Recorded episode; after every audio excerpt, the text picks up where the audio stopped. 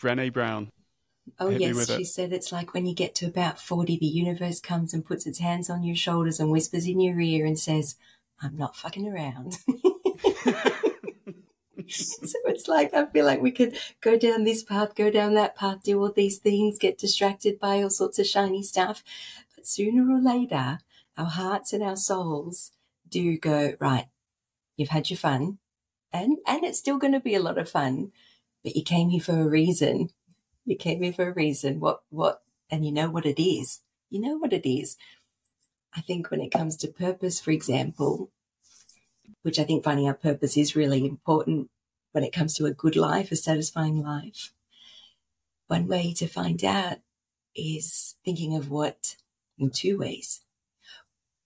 What did you love when you were a child or had the most interest or passion in?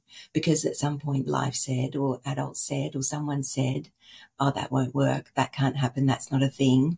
You've just got to do X, Y, or Z. So children have a knowing of it. And what breaks your heart the most? What gets to you the most? What, what, I think that's a really good telltale sign of where your purpose lies.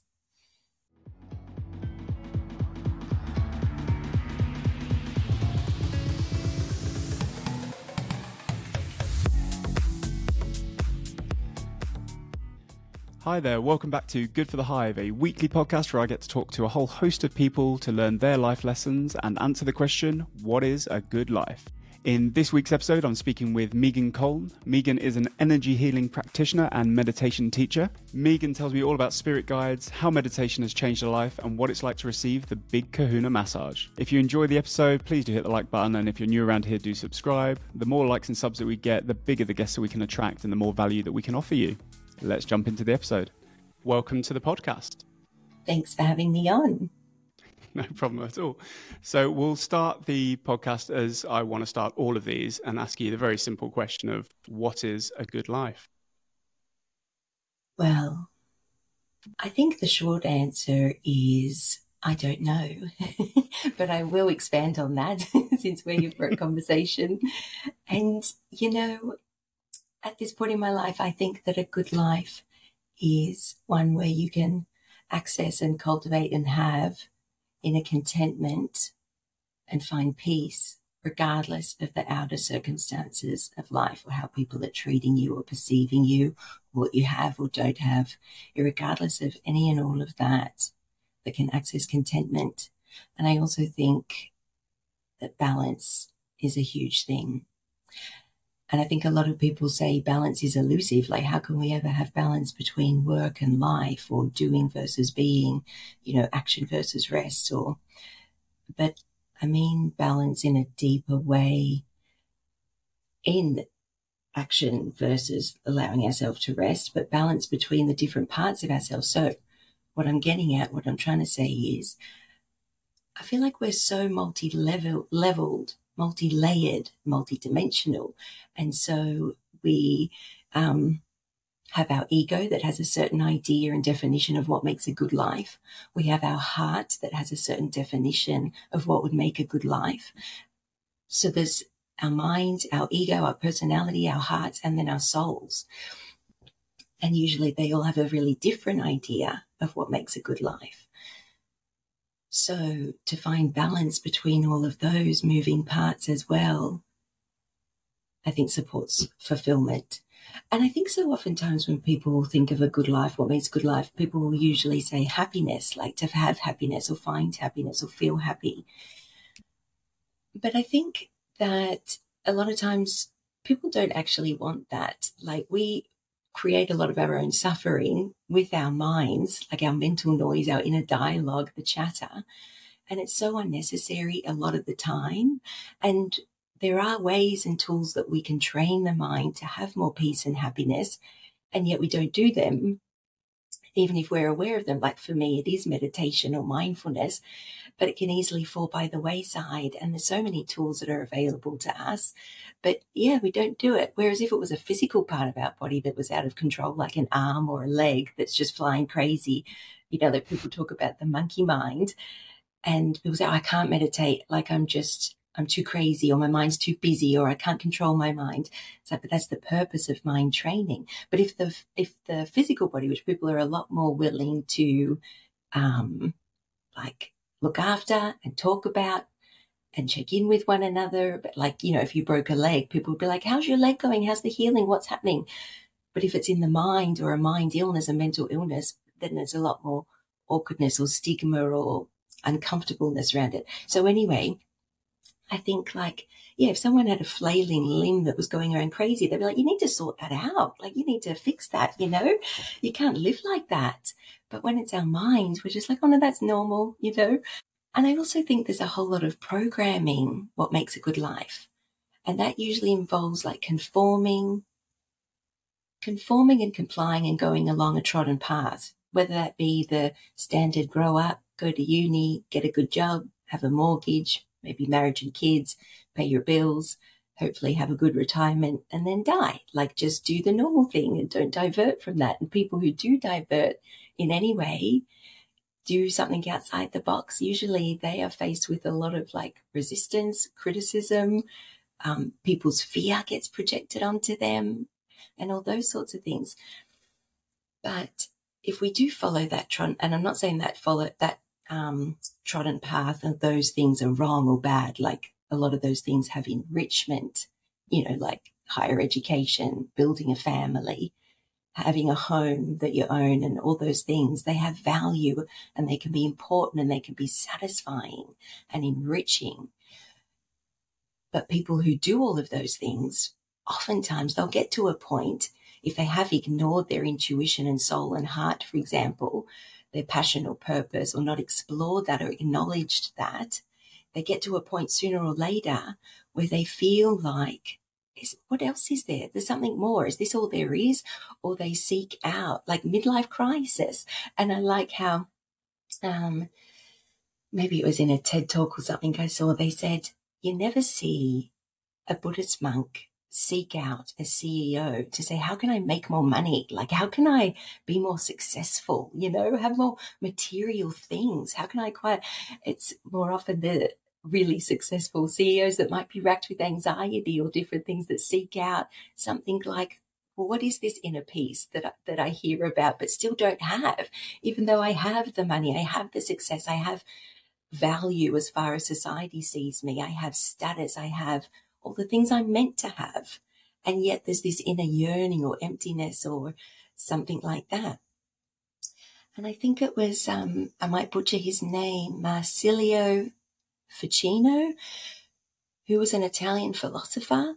And he said um, something along the lines of, if you ignore your soul and your intuition, your life will be, you'll be very frustrated and unfulfilled maybe that can sound like a bold statement, but I agree. Like if we ignore the heart, the soul, the, that part of us and just focus on the ego, the mind, the material world,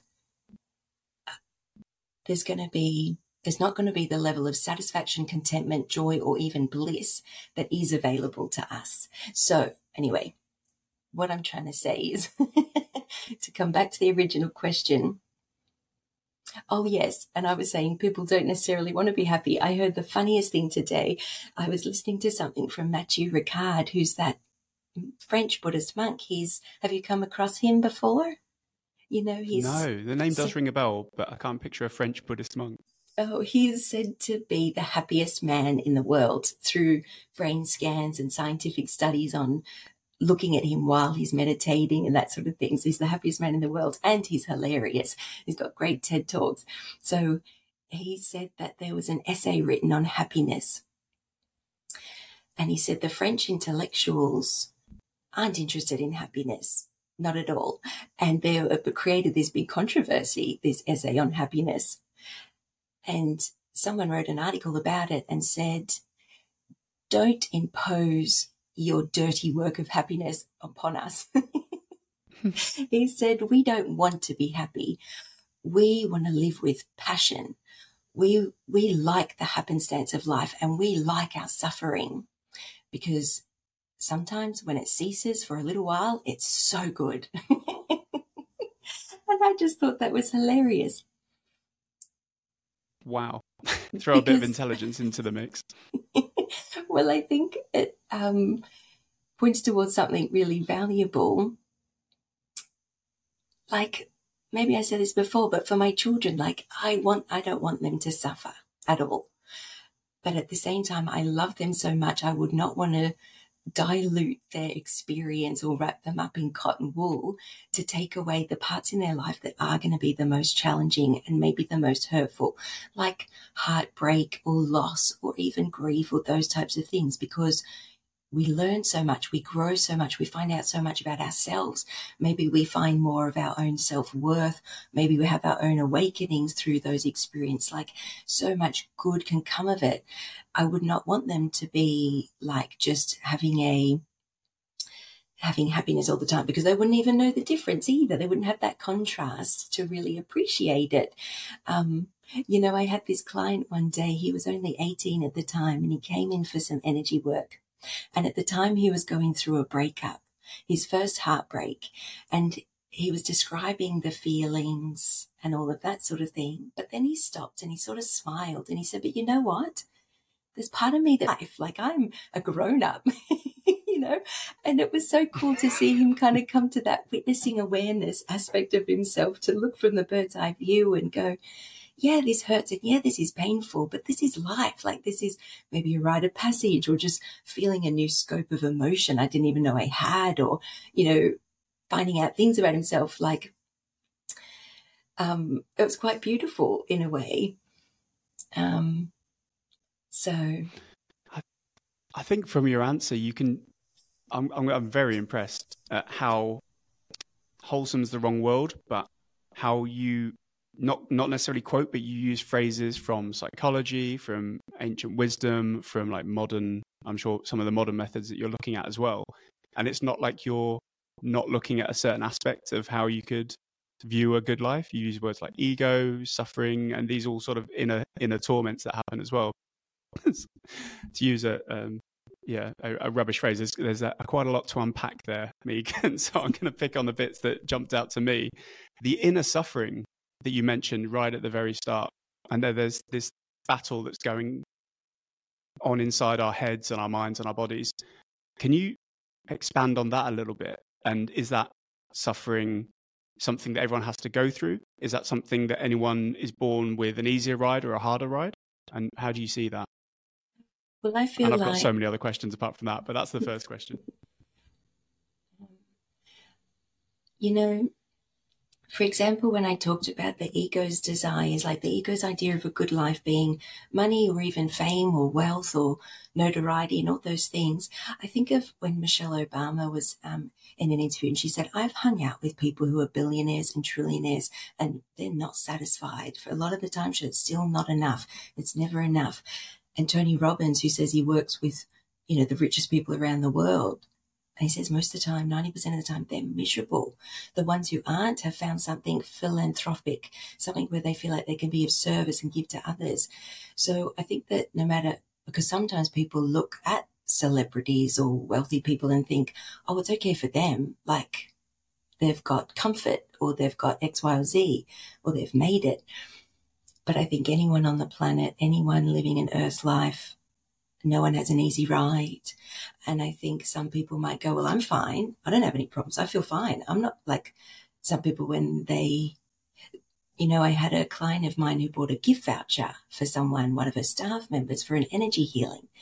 And I think for people to even say, yeah, I'll go and do that takes a little bit of vulnerability at least. Whereas this person, and I don't want to assume what was happening for her, maybe she just genuinely didn't resonate for her. But when she got given the voucher. She said, I don't need that. I know what I'm doing, where I'm going. I'm fine. You know what I mean? And so she kind of took that stance. And I think that is not someone who has the inner contentment either, really. Um, that's a mask. So I think many of us are, so I think that everyone on the planet has that inner critic, that inner dialogue, and somewhere inside, deep down, oftentimes, maybe always, a sense of not enoughness. So we can, I think, strive for things that we want to achieve and do and experience and succeed at. But if it's rooted in fear or running away from not feeling like enough, it's never going to be satisfying and it's never going to be free of suffering, no matter what you acquire or attain. And I think that everybody has a battle between the head and the heart. What the heart says that it wants to do, like the intuition, that higher guidance that doesn't always make sense and it doesn't go by logic or reason. But like that guy said, that guy, whose name, let's call him Fabicino, who said, We'll go with that. We'll go thank you. Yeah.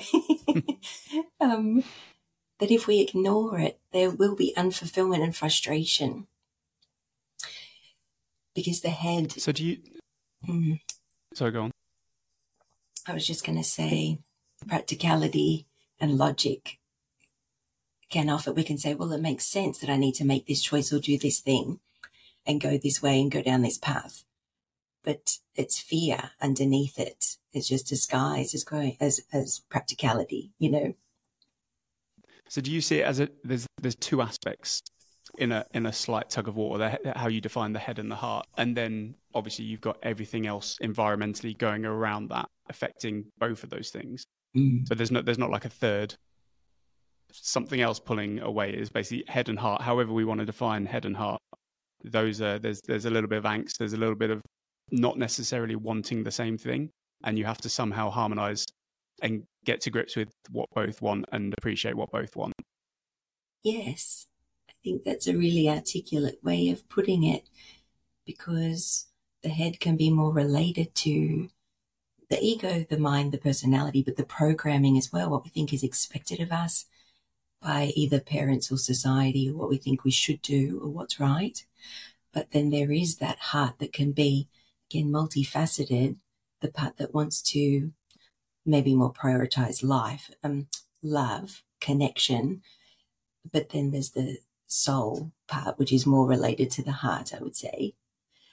And when we're in an earth life, I think that we can get distracted by the outer noise and what we're meant to do or should do.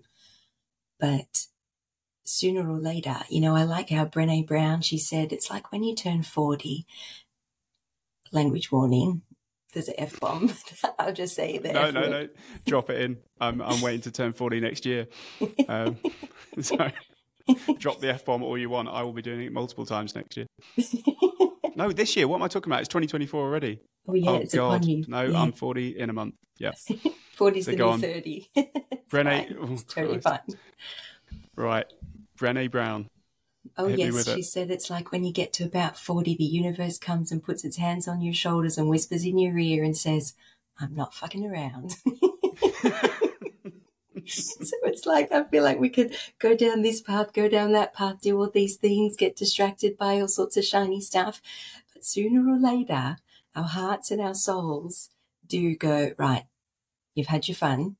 And, and it's still going to be a lot of fun, but you came here for a reason you came here for a reason. What, what, and you know what it is. You know what it is. I think when it comes to purpose, for example, which I think finding our purpose is really important when it comes to a good life, a satisfying life. One way to find out is thinking of what in two ways. What did you love when you were a child or had the most interest or passion in? Because at some point life said, or adults said, or someone said, oh, that won't work. That can't happen. That's not a thing. You've just got to do X, Y, or Z. So children have a knowing of it. And what breaks your heart the most? What gets to you the most? What, what, I think that's a really good telltale sign of where your purpose lies. This is a couple of points there. The one reason that I didn't want to do a podcast about the purpose of life because I, as you'll appreciate, there's obviously not just one that we're all striving for. It's m- much more of an individual thing. Um, and back on the Brené Brown um, quote, I think she's uh, stolen and modernized it from Confucius, said something along the lines of um, A man has two lives, and his second life begins when he realizes he only has one. and it's that like penny dropping, and that can happen at different ages, and that's why we see these uh, midlife crises happening, or this menopause that we're starting to see, where men just completely lose their shit and don't know what's going on. Um, looking at one of the very first things that you said, inner contentment, is that something that you can easily define? Is that something that you feel on a moment to moment basis? Does it does can it happen for longer than that? And how do you know that you're content, even if it's for a fleeting second? How do you go? Yeah, that's that's my inner contentment kicking in. This is this is what it's all about. Such a great question, and I think it's so simple, but it's not easy to necessarily find or tap into.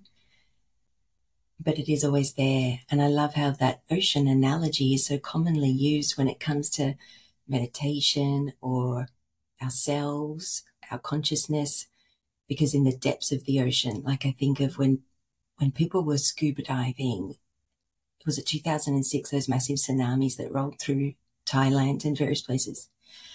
Mm. And the people that were scuba diving, they had no idea what even happened. They were down in the depths and it was quiet and still, and they might have had some tug or some sense of what was happening, but ultimately no, and came up to a shock. So I think that deep down part inside of ourselves, it's always there and it is always available, but it's covered up by so many thoughts, opinions, judgments, feelings, traumas, and our mind, the noise in our mind that we miss it. We don't feel it. We're not aware of it so much. And meditation for me has been the way to find it, to stumble upon it. Well, it's one of the ways. I don't, and I guess there's, there's always different strokes for different folks. Like one way or another, I think we can all get there and find it as unique as our fingerprint. But meditation is such a powerful tool of mindfulness. And once it's tapped into and remembered, like, because it's never not there, it's just like remembering. It's like, oh, yeah, that's there. And I can cultivate that and go there. So for me, as I found it and spent more time there and cultivated that connection with it, then even when it came to stressful times or upsetting times, so say on the surface, it was stormy or choppy or whatever else was happening, regardless of those weather conditions, I could have an awareness of that depth. And it takes practice, like exercise. Like if we build up a muscle at the gym, I think it's like a, a contentment muscle, a trust muscle, I call it sometimes, because when it's tapped into, there's also a different sort of confidence. And it's not a confidence that comes from the ego or outer circumstances or feeling enough because I look good, because I have this, because I have that, or whatever. It's just an inner worthiness and in a sense of confidence and wholeness. No matter what happens, I'm whole and complete and safe and I'll be fine. Um, I went on a bit of a tangent there. But, no, um, no. this is why I love having these conversations with different people, different ages, different backgrounds, nationalities, ethnicities, whatever because I think we're all skirting around the same bit, but we all call it something slightly different, and we all see it. But there's definitely common themes between what everyone's saying. It doesn't matter who in history said it. No one knows that much more than the rest of us know. So Jesus, Confucius, the ancient Stoics, uh, your mentors, etc. They've all got an inkling. No one knows exactly what they're dealing with. I wouldn't have thought, and we're all sort of fondling around in the dark and and latching onto things. And if you, you want to call it religion, you want to call it energy healing, you whatever you want to call it, we're all sort of floating through the same path. And that's why it's so hard to, uh, certainly in my, uh, for me, it's very hard to say, oh, I'm a Buddhist now, or I'm a Christian, or I'm a Stoic, or whatever it is, because they're all just humans that have come before us and they've just like imparted a little bit of wisdom. Maybe some have got a little bit closer to finding out something, but maybe they haven't.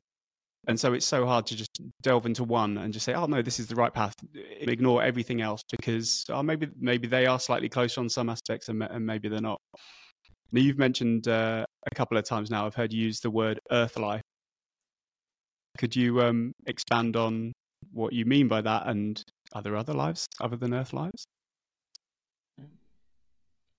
First, I love what you said about the religions too, like no one truth is the ultimate truth. And what is ultimate truth? And can we ever know it from our perspective through our human eyes? Um, we can almost touch it or almost taste it or have a vague remembrance of it, but it always feels to me, ineffable. And there's that veil of forgetfulness, I call it, in earth life. say it again.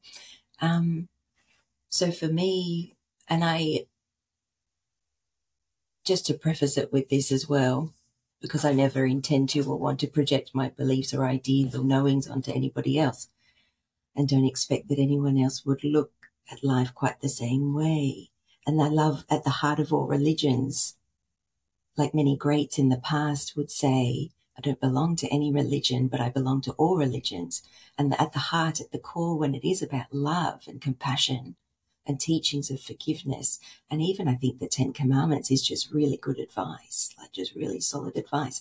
Not right or wrong or sinning or guilt or hellfire, but um, but just good advice. So anyway, um, so I have a resonance with almost all religions and no religions.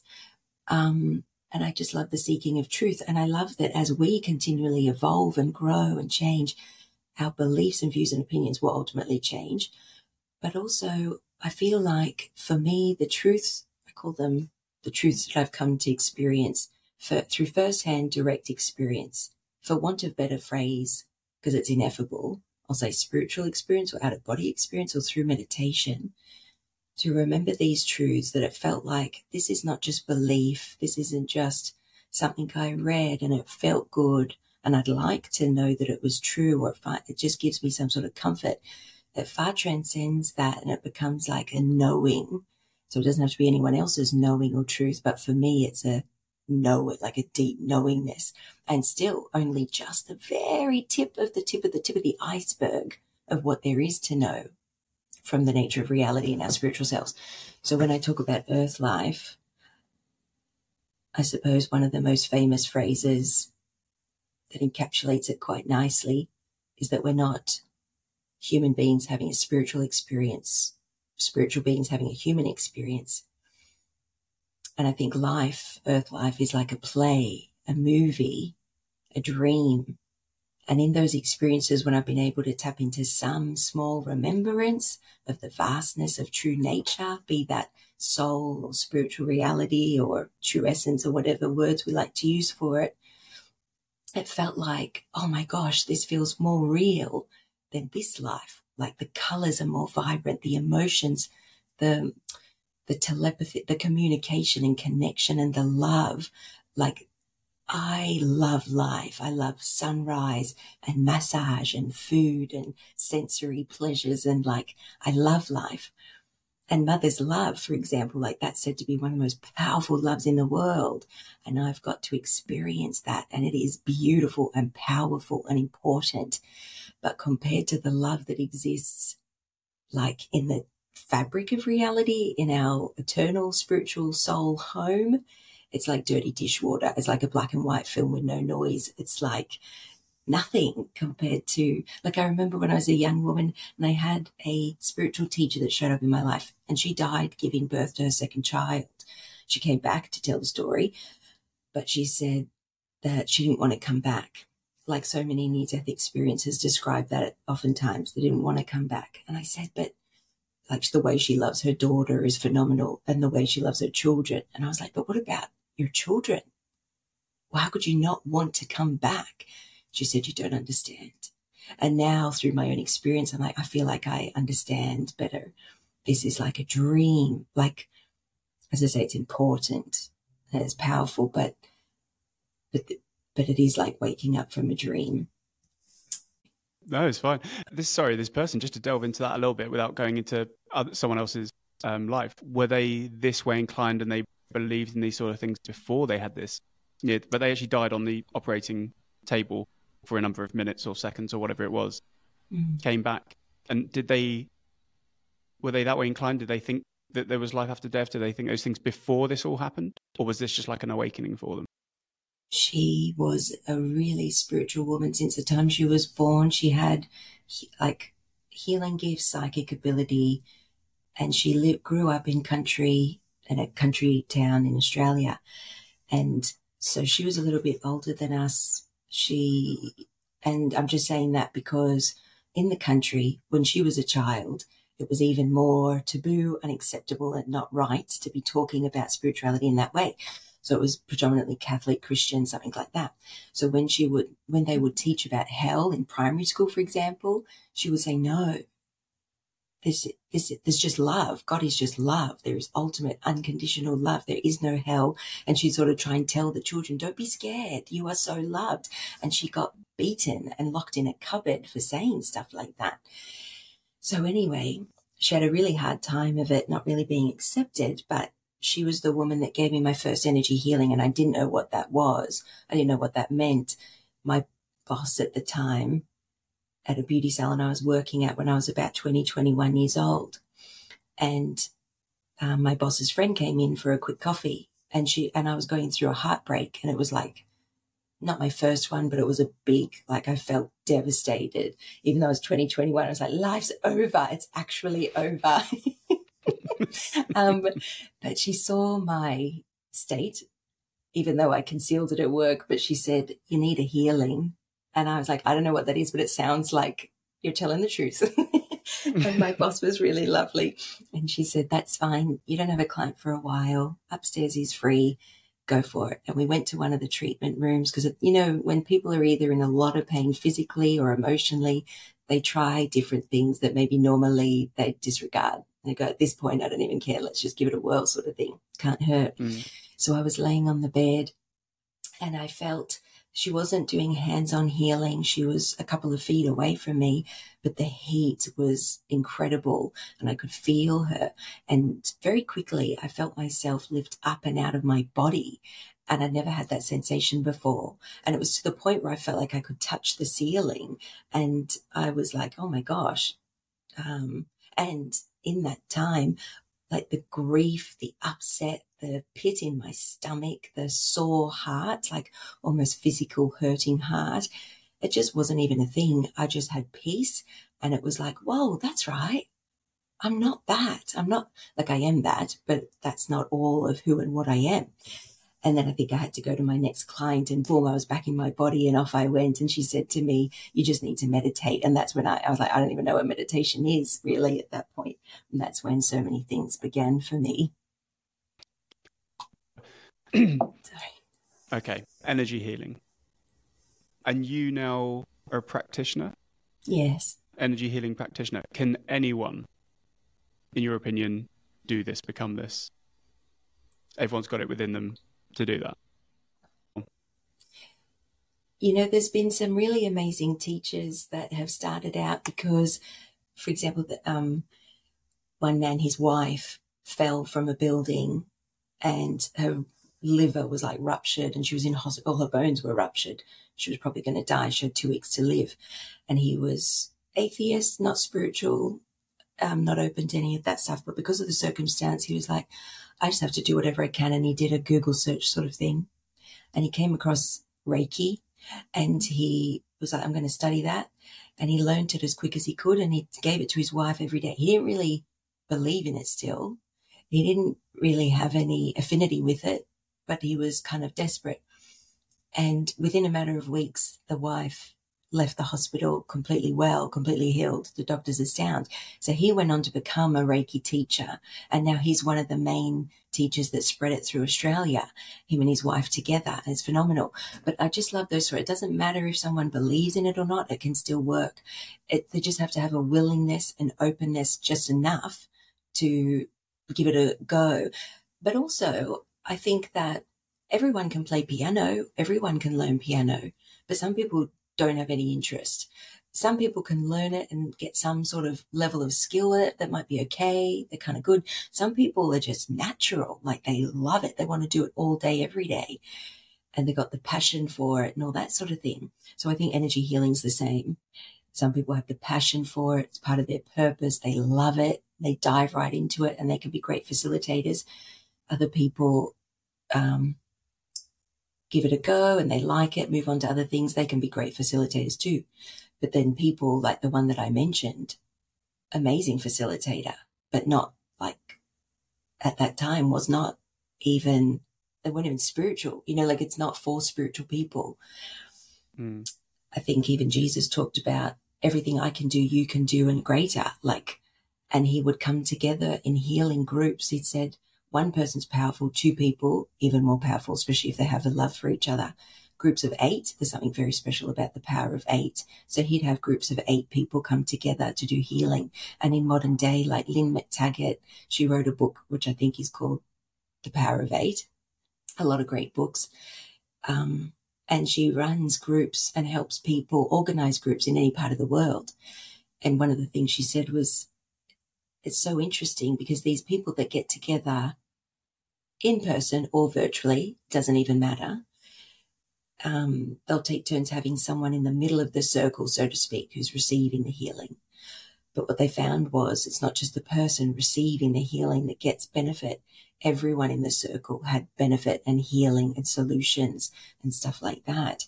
So uh, that's the great honor as well of getting to facilitate and do the work. It is a healing for me as well while I get to be in the space. So going back to obviously, I'm a very practical person. You're on a scale of one to 10, 10 completely believes in all this stuff, one complete skeptic. Where were you when you had your first healing at 21, 22? Were, were you a six? Were you right in the middle? were you slightly leaning towards the into um, that world of, of believing in these things? Well, this is what sounds a bit contradictory, perhaps, because I am a Gemini rising, so I don't always agree with myself. Because on one hand, any Gemini will know what I mean. They have the two sides, so I disagree with myself on a regular basis. I, on one hand, I was always open to this stuff. I loved it. I didn't even have the language for it. I didn't know it had a place in this world. And as I grew up, I thought, well, it doesn't have a place in this world. But when I found spiritual healing centers, psychic development workshops, astrology teachers. I thought, oh my gosh, like this is a thing. This is a thing. And there's a language around it. There's teachings around it. And there's people weird like me. so I was open, absolutely. Um, and occasionally my family's conversation would go into things of um, a spiritual or mystical or alternative sort of nature and I would just light up. I was like, yes, I love this. I couldn't get enough of it. So I did have a real thirst for it, but it didn't have a place in my life. And I didn't know how to make it have a place in my life. So I was open enough to say yes. And I was receptive and I did have an interest in it and I did have belief in it. But I had so much more to learn or to remember or to and I am still ha- like, I still do have, even though I talk about fairies and orbs and dimensional light beings and all that sort of stuff. Believe it or not, I have a healthy skepticism. I do have discernment and I am sometimes even grounded and practical. So it's that balance, you know, sometimes even as an energy healer and I spend my days talking to spirit guides and passed over loved ones, I talk to dead people. so, and so I had this moment in time where I was sitting in the chair meditating and I was having a quiet week at work and the fear or the programming or whatever came in and was like, do you need to get a real job? Like, is this even a thing? You know, like, because it went from being maybe I need to do some marketing or an e blast or do some more promotion. Like, it shouldn't be quiet. I need to get busier. But it's the ebbs and flows. There needs to be quiet time sometimes, and I can just learn to trust that. So, anyway, I said to my higher self or life or whatever we like to call it. Is this even real? Like, is this even a thing? Or am I just using my imagination? Am I just a crazy woman sitting in a chair? And I felt, I felt like this familiar voice said, said a, a quote from Albert Einstein whether you believe in miracles or you don't, you are right you can live your life like that. Like it's up to you to choose or believe. And I thought, and then I felt like, you know what I need to do? It's not hustle or push or try and book up the diary. I need to go to the gym and do some yoga. I'm tired. I want to do yoga and I want to have a nap. And that familiar voice said, we'll do that then. So off I went and I went, did yoga and at the and it was a teacher just so happened to be doing that class. I didn't normally have time to go to that session, and I love this teacher. At the end of the class, we're in shavasana, laying there for the ten minute meditation at the end, and she said, "You know what? Albert Einstein said there's two ways to live this life. One is as if everything's a miracle, and one is as if nothing is." That's the quote, and I had goosebumps and I actually got teary. And when I came out of that class, my phone was full of text messages and emails for appointments. So it was like just a really nice reminder when we let go, we don't have to hustle, we don't have to push, we can trust and we can trust in that intuition, we can trust in the path, don't need to hustle. And just listen to what you need. So I did the yoga, I had the nap, and everything worked out really beautifully. And it was a nice confirmation as far as I see it. I choose to believe it. That's a good story. I like that. Let's go going back to this treatment couch when you're 21. So talk me through the practicalities of what actually happened on that couch. So you're, let's say, seven out of ten believe and or want to believe in, in these sort of things. You're laying down on a treatment couch. Someone's across the room from you. Are they saying things? They're not touching you. What in that instance, what did that energy healing, what sort of form did that take? What even is that? Because I'm completely clueless on this. Well, there's so many modalities now and so many of each different modality. There's so many different branches. So it's expanded so much. And I think that's great because it gives it form and structure and something we can learn and something we can certify ourselves in which then gives us credentials to operate in this world without having to say to someone, Oh, it's just a thing. It'll make you feel better. Just trust me and lie down. You know, it like kind of helps to crystallize. So I could feel her at my head. At one point, I think she was even holding my head, but then I felt her at my feet at the very same time. And she said, Yeah, that happens a lot. Don't worry. Um, so it felt like she was a little bit everywhere, or there was more than one energy or entity involved. And then um, lifting up out of my body was the most peaceful sensation I'd ever experienced. And it felt like such a freedom of the mind for just a moment and a freedom of the um, emotional pain and cumbersome of the body. And it was very expansive. Mm. There's a um, uh, an angel investor um, that I just love uh, reading his tweets, and there's there's a whole book's been released about him called um, Naval Ravikant, and in his Joe Rogan uh, interview, he said that he's had experiences during meditation that are comparable to something when you're on drugs. You get that same, you do it for long enough, you can get to those same sort of levels and, and dip into that sort of universe as well. But this seems a lot quicker for someone who's six, seven out of 10 in believing to snap into something that sounds out of body, hallucinogenic potentially, something like that. How come, how can you get there so quickly with this? Do we want to call it Reiki? Is that what it is? Was it a form of Reiki? She didn't call it Reiki or use Reiki specifically, but it, but it was a band of healing energy. So we absolutely could say that it might have been Reiki, but it was, um, it was a form of energy healing. And she, and sometimes I've asked spirit, like, why at that particular time did that experience happen? or why in my adult life, and I know this sounds crazy to some people, but here we go. At one point in my adult life, when I heard spirit for the first time, really clearly and viscerally, and I was like, why then? Why then? And it just felt like I was ready. There was a state of readiness and it was time. It was time to get back on my path. It was time to get back on my intent or purpose. It was to I sometimes I call it a convergence point or a bottleneck. Like we can go, we've got free will. We can live however we want to live at any point in time. We can make whatever choice really we want. But if there's something I feel that the soul or the life really wants us to experience and has a strong intent to whether you take road A, B, or Z, or a curly road or a straight road, that's kind of going to happen. So it's like, um, a convergence point, a bottleneck in time, or a course correction almost as well. Um, so I feel like, yeah, there was readiness and it was relevant to the things that were going to happen in my life next. It was really helpful and supportive, not just of what my personality wanted or my ego wanted, but like the deepest part of me. It was, yeah, like that. So it sounds like you're open to the thought path that maybe the convergence goes the other way and you don't get that learning at that point in your life. And what does that life look like? Does that do you think that just gets kicked down the road a little bit and then you would eventually get to a state of readiness to hear and be open to these things and for it to happen?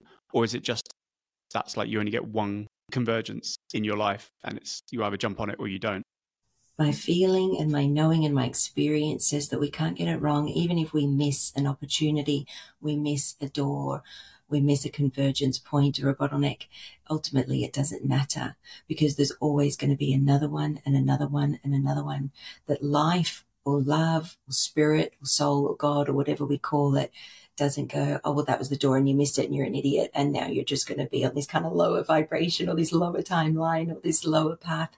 But we can play that game for as long as we want. Like we can kind of avoid it or numb it or distract it or double guess ourselves or go, no, that wasn't a thing. That was my imagination. That's not real. Or maybe I shouldn't. Maybe I can't. Maybe whatever. Rationalize it to the point where we I say like sometimes these knowings or experiences, say if they come in from above or from the divine or it feels kind of like up there. And then the mental noise, the mind is like a blender, a NutriBullet, and it kind of whizzes it up and we like churn it up to the point where it's indecipherable and we don't get a chance to anchor it in our heart or in our body or in our life or take action. We kind of like um, butcher it. blitz it up. Blitz it up. That's a, a nice yeah. metaphor to picture. And I don't know if it's a good example or not, but I was contemplating about how, um, you know, there's so many things I wanted to manifest in my life, including adventure and making money while doing it and traveling and stuff like that. So when the opportunity arose to work on the Queen Mary 2, I was about 18 at the time and through a synchronous series of events, I met the owner of Canyon Ranch, the five star spa that is on the Queen Mary 2 before its maiden voyage. And I got to meet Daryl Lehman and like everything just lined up perfect. I don't want to be away from my family for that long. And maybe I don't want to and whatever. And I let the opportunity go years later, I was working as a sales rep for a skincare company going on a country trip. And they said to me, you need to leave early because the traffic through the city is going to be bad because the Queen Mary 2 is doing its maiden voyage leaving from the harbour in Sydney today. And I was like, who cares? It's a cruise ship. Like, is that even a big deal? And they said, it's kind of a big deal. And I drove past it and I saw the ship and went, oh, I didn't realize that's the opportunity I passed up. And the people that did that maiden voyage, they made a lot of money. They had a lot of fun. They did great. And then roll the clock forward to when I'm 26. So nearly 10 years later, through a weird set of circumstances, the woman who was doing the recruiting for an American company on a UK ship lived in Sydney close to my house. And she was advertising on a website that I was just perusing because I was sick of my job at the time. And we had a great connection. She put me in all the right places and the job fell through, came through really easily. So all these years later, the opportunity did come back. And I met so many of those people that had done the maiden voyage. Like I would have made those friends earlier, but they still came into my life one way or another. And as you know, it was the global financial crisis at the time. So I didn't make the money and the wealth that they did, but that's okay. but I still, but I just think it's a good example of like when an opportunity or a situation is kind of meant for us, it will come back one way or another. Um, there's a, like they say, when God closes a door, he always opens a window. There's always, there's always the way. And then you get down the path of do we need to be choosing anything? So you might choose, oh, that's the right thing to do at the right time, that's the wrong thing to do. But if there's no wrong path, you can just meander along. But is there actually is a slight purpose to find the right way to go, or to, not the right way, but you know what I mean? Is there a path that you should be steering towards if you can, rather than just going with the flow constantly, constantly missing these opportunities, constantly being unconscious about what's going on around you? Do you think we should be steering ourselves in the right way, or uh, sod it, just go with the flow. Uh, the opportunity will come up again in a bit. Maybe we'll take it the next time. Maybe we won't. Feel like from the soul's perspective, because it's eternal and it's outside of time and space, like linear time doesn't exist on that level. And our lives feel like a long time. If it's 80 years, 100 years, or 60 years, whatever, it feels like we're here for a long time and that life's long if we're lucky. Um, but as far as the soul is concerned, what I've felt or learned in meditation is like, or I call it meditation, but I suppose out of body experiences, whatever, a lifetime is equivalent to like 12 seconds or like seeing a movie. One time, this analogy came to me that it was like going to a supermarket. Like, yeah, that's important. You get what you need. You have certain things on your list that you might have go, might go there for.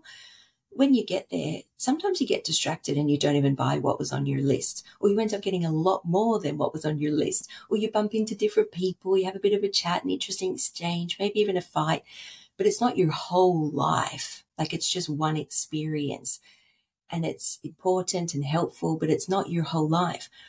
So as far as our soul's concerned, if we don't get it right or find that awakening or that purpose or that like attunement with all the different parts of ourselves in this lifetime, and some people might have come into this life not for that, like to literally just explore the material world and all that it has to offer. Maybe explore emotion, maybe explore the themes of control, power, and that sort of stuff, which this is a really good place to come to for that, um, and not really go into the soul stuff. And the soul doesn't care how many lives that it takes.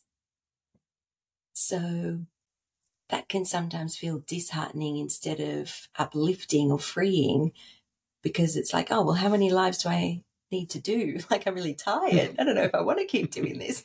go back to your, you call it the guiding spirit. You you reference it like there was one. Is do you see it as? You, have you named this thing?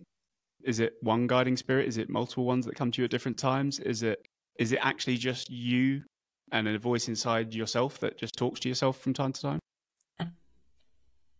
um, is a, you know, we all have voices inside. Some don't like to admit it. And there's the ones that we know is our inner dialogue, ones that we know is the fear, ones the inner critic. There's so many. There's a certain familiar, quiet, still voice that's like a conscious or that deeper knowing or and some people hear it inside or outside or just more of a download of a knowing. For me it just feels different at different times depending what's the path of least resistance or what's going to creep me out the least. But my feeling my experience says that there is one main guide that I have that we that I feel like we all have a main guide that's always with us and there is no time linear time outside of this realm. But if there was for eternity, there's that one main guide. And generally people, and I feel I have two or three main guides. Like, so there's the main guide and then there's two or three main guides. And then there's heaps of others, heaps, depending if got questions specifically about nutrition, relationships, how to peel a boiled egg. Like, it doesn't matter what your issue or challenge that you're doing at the moment, there can be specialized guides. And as we grow and evolve and change, different ones step in, different ones come in. You know, one time in a meditation, and it was guided by a teacher of mine who was a healer of mine as well. And at one point, they guided us to like, because I always feel them behind me, beside me or behind me. Not that they're in space necessarily, like time, space, reality, but sort of beside me, behind me a little bit. And as I turned around in my mind's eye, I saw this fanning out of like, there was passed over loved ones. There was ancestors like past and future. There was light beings. There was all sorts of like just a, and I couldn't name them all or identify they're, they're outside of form, even though sometimes they do show a certain form, which feels more like a symbol than actually who and what they are. Like, for example, when people see their spirit guide as a Native American Indian or a Buddhist monk or an angelic being or an orb or a past life self or whatever, or a grandmother or whatever, whatever make, it's usually just to help them feel safe but they're not actually any of those forms. That's more symbolic for my perception, for my comfort, for my um, um, benefit. So anyway, I feel like there is lots and lots of guides, but there's the one or two or three most familiar. I could I could dig into this all day, but I'm going to have to uh, move it along slightly. But you've mentioned meditation quite a few times. As how do you how do you tap into these realms that you get to do you, how did you get into it how do you do it from a day in a daily basis now what is your your habit of meditation and how often do you get to these what do we want to call them? Not quite otherworldly experiences, but what do you call them? Sometimes I, I call them out of body experiences, but but they're not. Just don't really have the language for it, even still. Mm. But um, multi-dimensional experiences, because it's other dimensional realities. It's not the normal material 3D world. So that's one way to put it, I suppose. So on that very first occasion, you tapped into it very quickly in however long that session was, but it seems to have taken hold really, really rapidly. Have you now built up your meditation practice so that you can dip into it almost at whim and you can like almost click a button and hmm, there I am again? Yes, I have over years of practice. And I think for some people, it is that all of a sudden spontaneous, powerful experience. For some people, it's more subtle, gradual, gradual, slow burn. And for me, it's been both some key punctuated moments that have been so powerful and pivotal and pivotal and life changing. And yet gradually, gradually, slowly, slowly, it's been building and strengthening that ability to drop in at will. So it's a bit of both. Um, and so I've got my earliest memories of those types of experiences include from the time I was one year old is my earliest experience. But as an adult, as I came back to it after that experience on the treatment bed, and she said to me that day, you need to meditate. And that's when I said, what is it? How do I do it? She said, here's a, she gave me a CD that was celestial music to give me something in the background to help focus. Shows us how far we're going back now. Just pop the CD in. For the young ones out there, a CD is a no. you know, it's like you don't need to. You can't rewind it. So CD. This is an audio thing version, uh, like a guided meditation. Um, she did give me some guided meditations, and this one was also celestial music. It's one of my favorites still. It's by Celeste. So if you Google how Celeste, convenient, Celeste. and um, that piece of music, yeah, it still remains one of my favorites for meditation when I'm doing the healing work. I think it helps to transport me. But um, she said, don't worry if you cry a lot at the start. And I thought, oh, I'll be okay. But when we sit quietly with ourselves, it can be shocking and surprising to find what's in our minds and in our emotions that we don't acknowledge or um, um, look at on a daily basis. Like Kyle Cease, who calls himself the transformative comedian. He was a stand up comedian who had a spiritual awakening and he's hilarious still, but he's a spiritual teacher. So, anyway, he said one day he was driving along and he was at a red light and he reached for his mobile and he was quickly fidgeting with it and fidgeting with the radio. And he thought, what am I doing? I need to sit here for one or two minutes and I'm agitated what's wrong with me? And he said, he went through that light, he pulled over the car and he said, I'm not leaving here until I figure out what my problem is. And so he sat there in silence without stimulation and he started getting really angry and he started thinking all these thoughts and then he actually felt really sad and then he found himself in tears and he was crying and he was like, Oh my God, I didn't even know that was in there. But he was sort of trying to avoid this thing that was bubbling up inside. But after he let himself cry, he felt so much better. He felt this peace that came over him. And he was like, wow. So for him, that was really powerful moment. So anyway, I experienced the same thing when I sat in meditation. I was surprised. It was like a decluttering of my mind. I saw the thoughts I came up against so much. Like I did this Vipassana meditation retreat, 10 day silent meditation retreat. And people said, Oh, I couldn't do that. So I'll just stop, stop you there. You, you stayed silent for 10 days, Meagan. I know, it's unbelievable. Transformative, I'm sure. Actually, 10 days without saying a word. Yes. okay. and meditating 10 hours a day while I was at it. 10 hours a day? Yes, so you're there with so many other people, but you're not allowed to have any contact. You're in noble silence. So you don't look at anyone, you don't communicate, you don't read, you don't bring your manicure set, you don't do yoga, you don't do anything. You have no distractions whatsoever, no journaling, nothing. So you get up at 4 a.m. and you meditate for 10 hours every day for 10 days. And people said, I'd go crazy.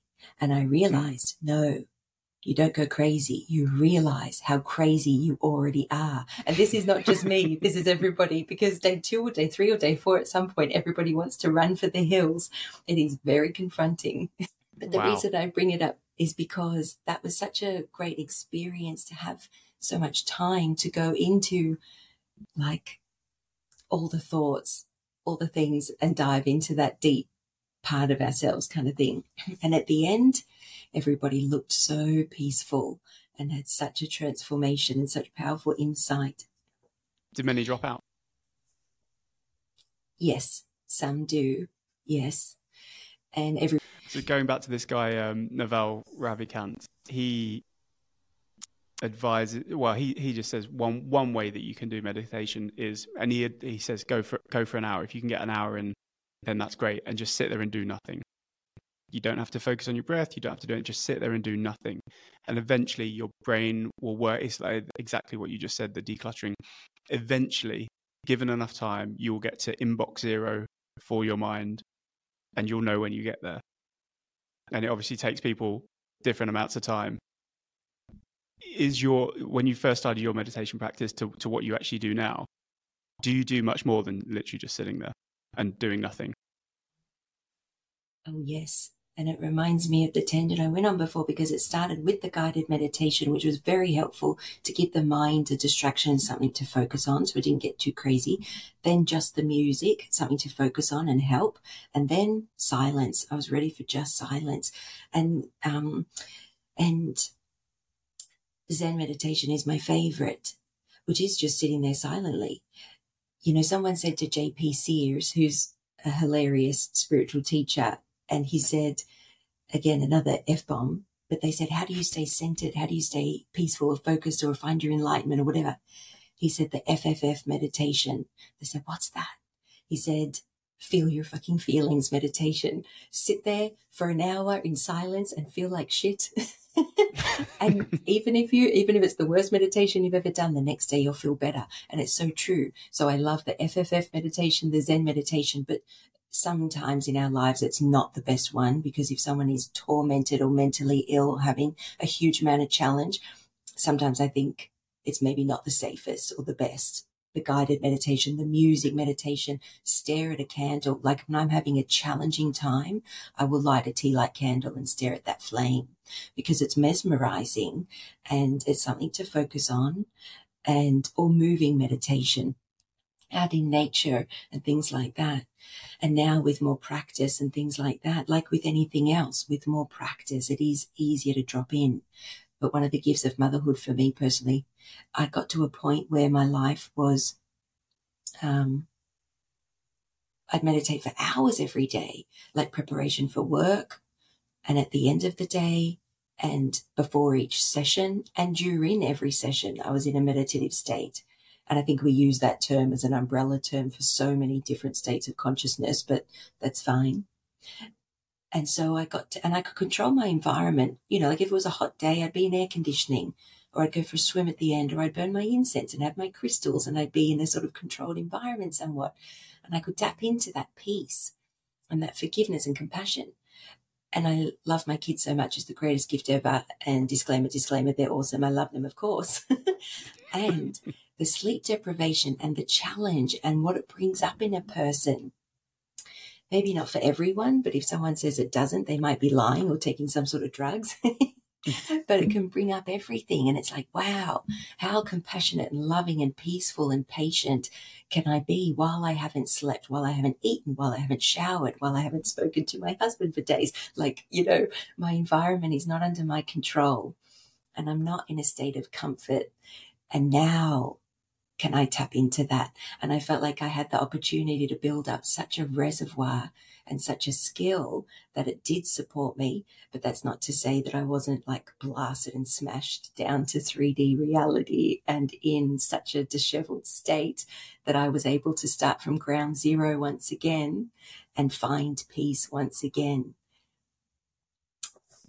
And how do you resonate with the idea that there there is an inbox zero and then what comes after that? Is that is that the experience that you had that you had to go through some crap and you had to just hold in there, hold in there, hold in there, and then there is some sort of paradise at the end of it all? Yes. Can you can you articulate how that fit? What inbox zero felt for you? And then does it? You know, you know me. I, I like the absolutes. I like the practicality. Once you get to that inbox zero, how big's the gap before you started to see massive, huge benefits, and even these other worldly experiences, these other dimensional experiences? Are they all coming along the way, or it's? Oh, I know you really have to get a lot of space. You need to create this space in your mind before you can open up to those bits. I feel like it is unique as our fingerprint again, maybe different for everybody. And if I haven't meditated for a while, it will be another decluttering. It will be like the one time I went into meditation and I literally saw myself in my mind's eye. It felt like going into a dusty attic or more to the point, a dusty basement where things are kind of stored and forgotten about. And it was boxes covered in dust and grime. And it was like, oh, how this get in here? What's this doing here? I don't need that. I don't need that. It was a clearing out. So time and time again, it can be that. And those um, moments and experiences of tapping into that inbox zero um, and what's beyond it came at different times. And when it came to me, it felt like freedom and opening up a whole other universe, like a whole other world, a whole other reality. And to give and you so, access to that that feeling that you got on the treatment table when you were 21. Is that how you knew you were getting close to it because you started to get familiarity of a, a sense that you've had previously. Yes. And that, but even that time on the table at 2021, it did feel familiar already. Like, that's why I love how so many ancient teachings talk about, and Eckhart Tolle, he says, I'm not teaching anything new. I'm not teaching you anything you don't already know you've simply forgotten. And so many ancient teachings say that it's a remembrance, a remembering coming back to ourselves, the deepest part of ourselves.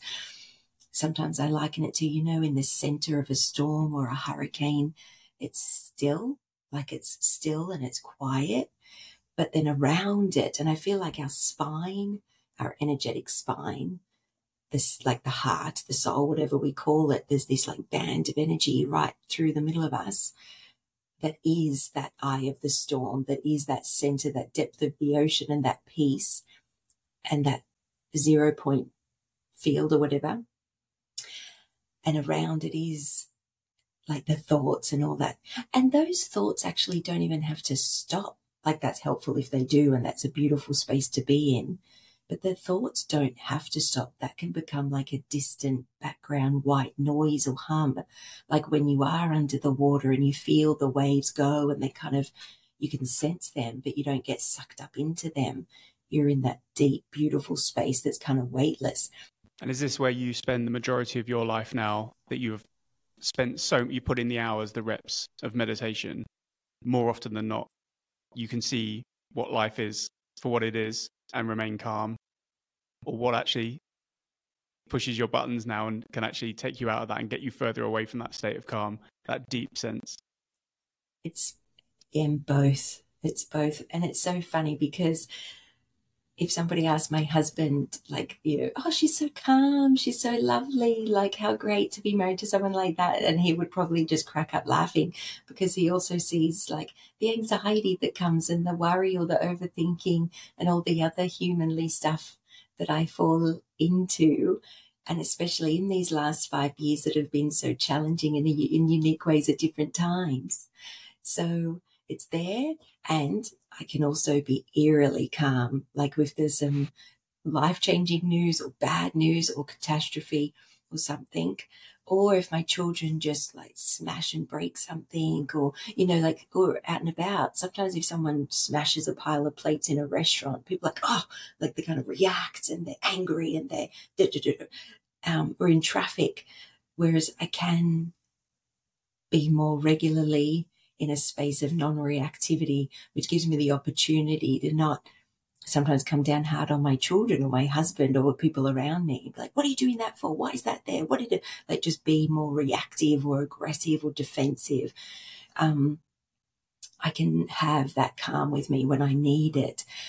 And that eerie calm when something bad happens. Sometimes 72 to 84 hours later, it hits me like a tsunami. So that can also happen.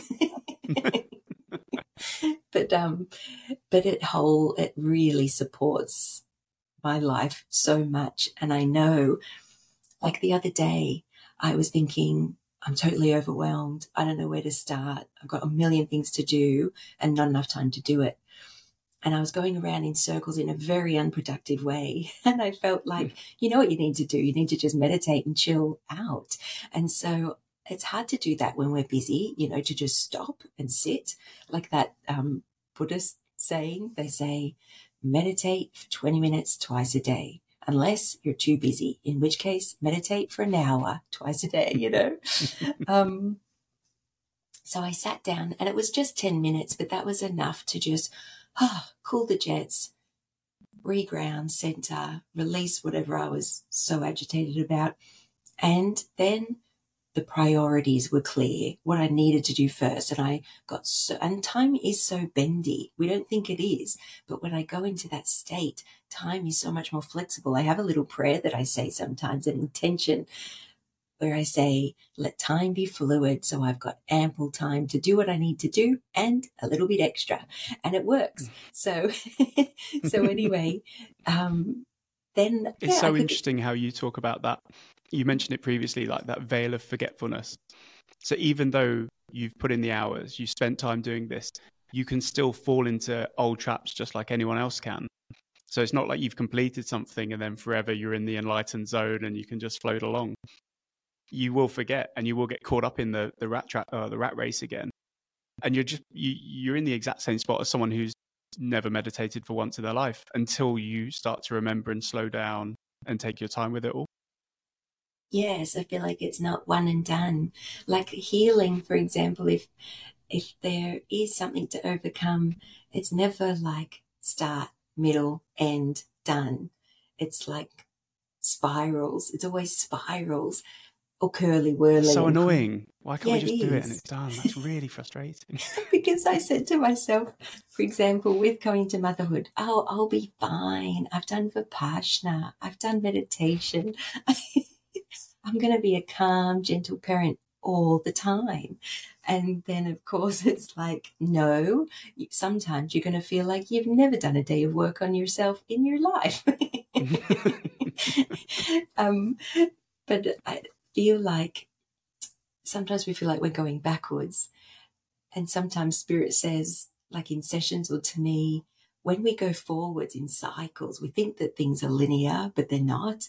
It is cycles, it is spirals. And when we come down to the depths of ourselves, the shadow, our programming, our fears, whatever, it can feel like, why am I back here? I thought I evolved past this. I thought I've grown past this. But we've got that expanded state of consciousness and awareness to take back into the shadow, into the depths, and use that wisdom, use those learnings to approach it better, to approach it in a new way with a new perspective, and come out the other side all the better for it and ready to fly off into the next expansion if we're willing. That's great. We've gone on some wonderful tangents as part of this. I've almost thrown out the uh, the question list. It's been pretty much pointless.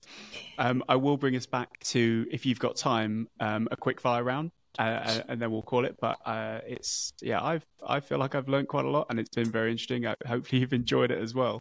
I have. Um, quick fire, quick fire round. What book, podcast, or blog would you gift someone? A Walk in the Physical by Christian Sundberg is the book I would give. And any podcast that includes him. Um, He's still going then, still creating things. Yes. Things out there. I'd love it if you had him on your podcast. Have a conversation between you two would be utterly fascinating. He is someone who has, through his meditation in his 30s, regained his before life memories. Okay and he's just very humble, very grounded, beautifully articulate for all these things that are ineffable. And I love his story, and so much of it resonates. I don't know if you've seen it yourself already. No, I've not. I've not. I will check that one out. What was your biggest light bulb moment where you learned something about yourself? Um, well, I guess there's so many. There's one standout one when I was in my late 20s and I was actually having a kahuna massage and I I um, could call it Sorry, an kahuna massage. Does that include pineapples? What's a kahuna massage? it didn't include pineapples in mine, but I wouldn't have minded a pineapple at the end. and it is from Hawaii, so you would expect some sort of tropical fruit.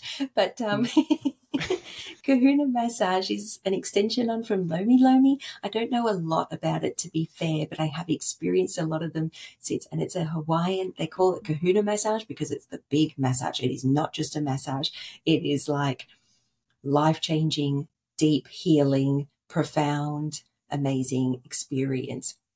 And um, I was lucky enough to have this one that, anyway, I'll try and keep it brief. um, I was working in my business in a place where there was 20 other massage therapists working there and I became good friends with them. And one of them, she said to me, because I had space in my diary that day, booked in with her for a massage. She said, Can I do the kahuna massage with you? I've just learnt level five, level six, the seven levels. I didn't know what that meant. I said, Sure, let's do it. She said, It is very relaxing. But she said, You might cry, you might have a big release, these things might happen. And I said, No, I'm okay. I don't think so. But, but, I'm open. And so, um, so it was a very enjoyable experience. She got to my stomach. They massage your stomach, and I hold a lot there. Everybody holds their emotional stress in different places, right? And for me, it was the stomach. And I did find this huge tsunami of emotion, and all of these memories and stuff came up, and I was crying. I was sobbing. And I loved her, the massage therapist. I felt really safe with her. So I just totally rolled with it.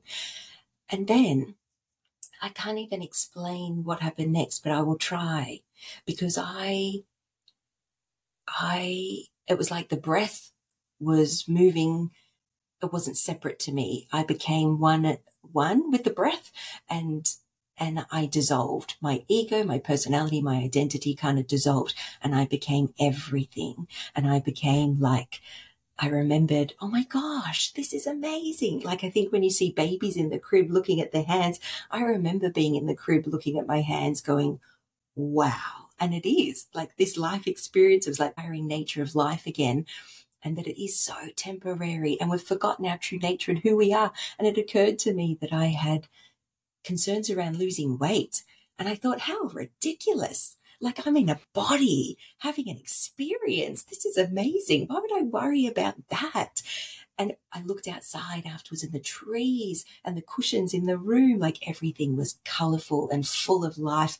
And I was blissful and joyful. So from going through the depths of all my traumas, into this freedom and elation and awakening within the dream and a realization of true nature and true bliss, true unconditional love, like just indescribable experience. And I knew it was familiar. I knew it was something inside everybody, but we're missing it. One of the thoughts I had at that time was like, oh my gosh, I've been missing it this whole time. I've been trapped in my thoughts and my head and my walking along beautiful streets doing beautiful things activities, but missing so much of it because I was trapped in my thoughts.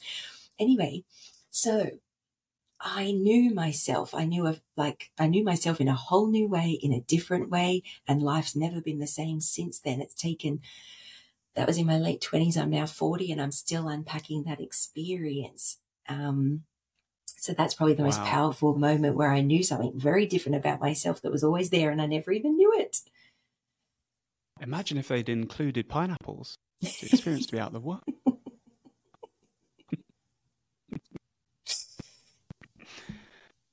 What's your best and worst habit? My best habit. This is you, not your husband talking. Well, my best habit is meditation, like that. That if that could be a habit or a behavior or a hobby or a thing, that's that's something that's improved me as a person and my life in every way imaginable. Um, as a person, my best habit might be being affectionate and lovely generally. my worst habit might still be defensiveness, procrastination, and self doubt. Okay. if you had to tell one person to take one step towards having a good life, what would that one step be? Do whatever you can to free yourself of the inner noise and the concern with judgments from the outside world. And meditation may well be the step, the portal that could open up the whole universe inside of you and free you of your own self imposed suffering. Okay. Is there any part of mindfulness that you don't resonate with, or it just hasn't worked for you yet? Like journaling or any of the other sort of modalities, as you call it? Is there anything you've tried and you're just like, no, that one's that one's not actually for me. That one doesn't work for me.